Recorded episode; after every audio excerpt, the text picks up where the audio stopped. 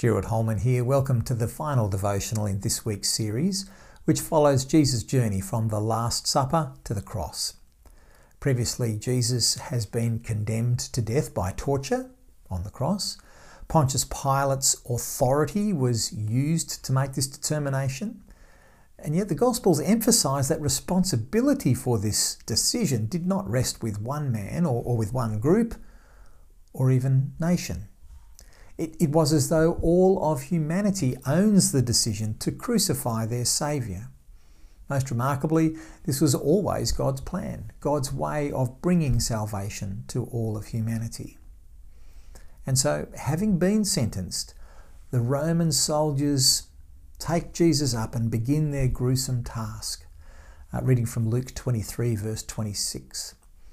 As the soldiers led him away, they seized Simon from Cyrene, who was on his way in from the country, and put the cross on him and made him carry it behind Jesus. Now it was customary for a condemned man himself to carry the crossbar of the gallows to the place of execution. They would then walk through the city, perhaps to the jeers of the crowd, and they would have to walk out to the execution grounds. For the city of Jerusalem, this was a place outside the city walls called Golgotha, or the place of the skull. Now, the Romans often preferred these execution grounds to be a place near the highway so that, like a billboard, many travellers would see the horrors of crucifixion and be reminded of Roman power and what happens to those who rebel against it. The exact location of Golgotha is disputed today but its position outside the walls of Jerusalem at that time meant that the procession of the condemned was always going to be a public spectacle. And so, as we picture Jesus being forced to carry the crossbar of the cross, but perhaps being too weakened for the task by the scourging and the beating he had already received, we're reminded that Jesus called his disciples to take up their cross and follow him. If anyone understood this metaphor, I imagine it would have been Simon of Cyrene as he carried Jesus' cross. Cyrene is located in northern Africa in modern day Libya, which at that time had a large Jewish community who had been forced to settle there by the Greeks about three centuries before.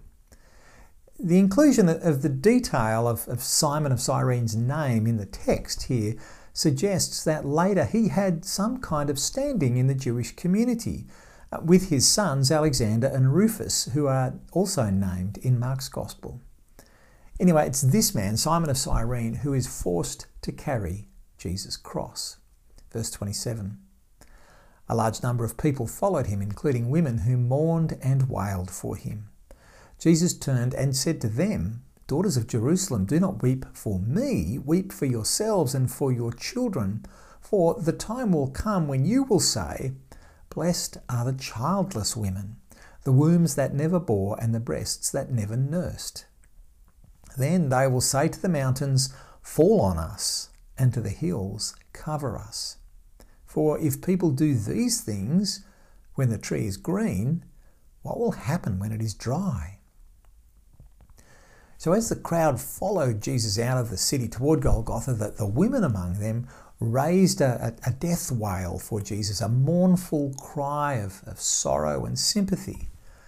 But it seems that Jesus returns in kind, out of pity for Jerusalem and its people.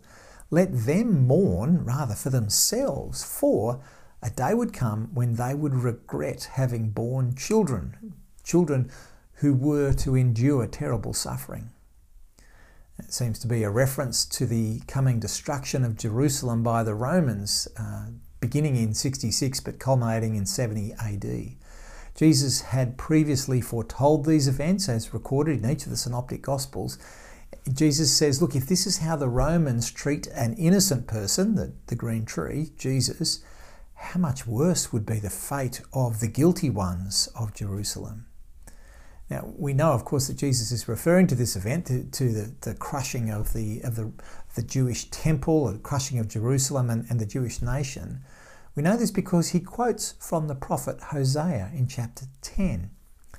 Uh, speaking of Jerusalem's false worship, he says, The high places of wickedness will be destroyed. It is the sin of Israel. Thorns and thistles will grow up and cover their altars. Then they will say to the mountains, Cover us, and to the hills, Fall on us. In other words, when such a terrible judgment comes upon the people, they long for some catastrophe of nature to put an end to their sufferings. And while this judgment of Jerusalem surely depicts God's wrath against their sinful unbelief, this is only the foretaste of the final day of judgment. And so it's no surprise that the same horror is expressed in Revelation 6 as God's wrath is poured out against the unbelieving then. Then the kings of the earth, the princes, the generals, the rich, the mighty, and everyone else, both slave and free, hid in caves and among the rocks of the mountains. They called to the mountains and the rocks, Fall on us and hide us from the face of him who sits on the throne and from the wrath of the Lamb. For the great day of their wrath has come, and who can withstand it? This theme of judgment is the appropriate frame for Jesus' crucifixion, now about to take place at Golgotha, for the judgment of the world is now about to fall on him. Ahead of that final day of judgment referred to in Revelation 6, so that those who put their faith in him today will be saved from out of that forthcoming day of judgment. We are the ones who have been saved out of that horror. It is Jesus whose crucifixion was deserved only because of our sins, who diverts judgment and condemnation away from us. We are protected, we are saved, but only through the horror of the cross, where our judgment falls upon Jesus. I ask you to sit quietly with that thought for just a few moments? Don't rush away or click on something else at the end of this video. Sit quietly for a few moments before you pray, pondering the truth that we are saved, but only through the horrors of the cross, where judgment falls upon Jesus.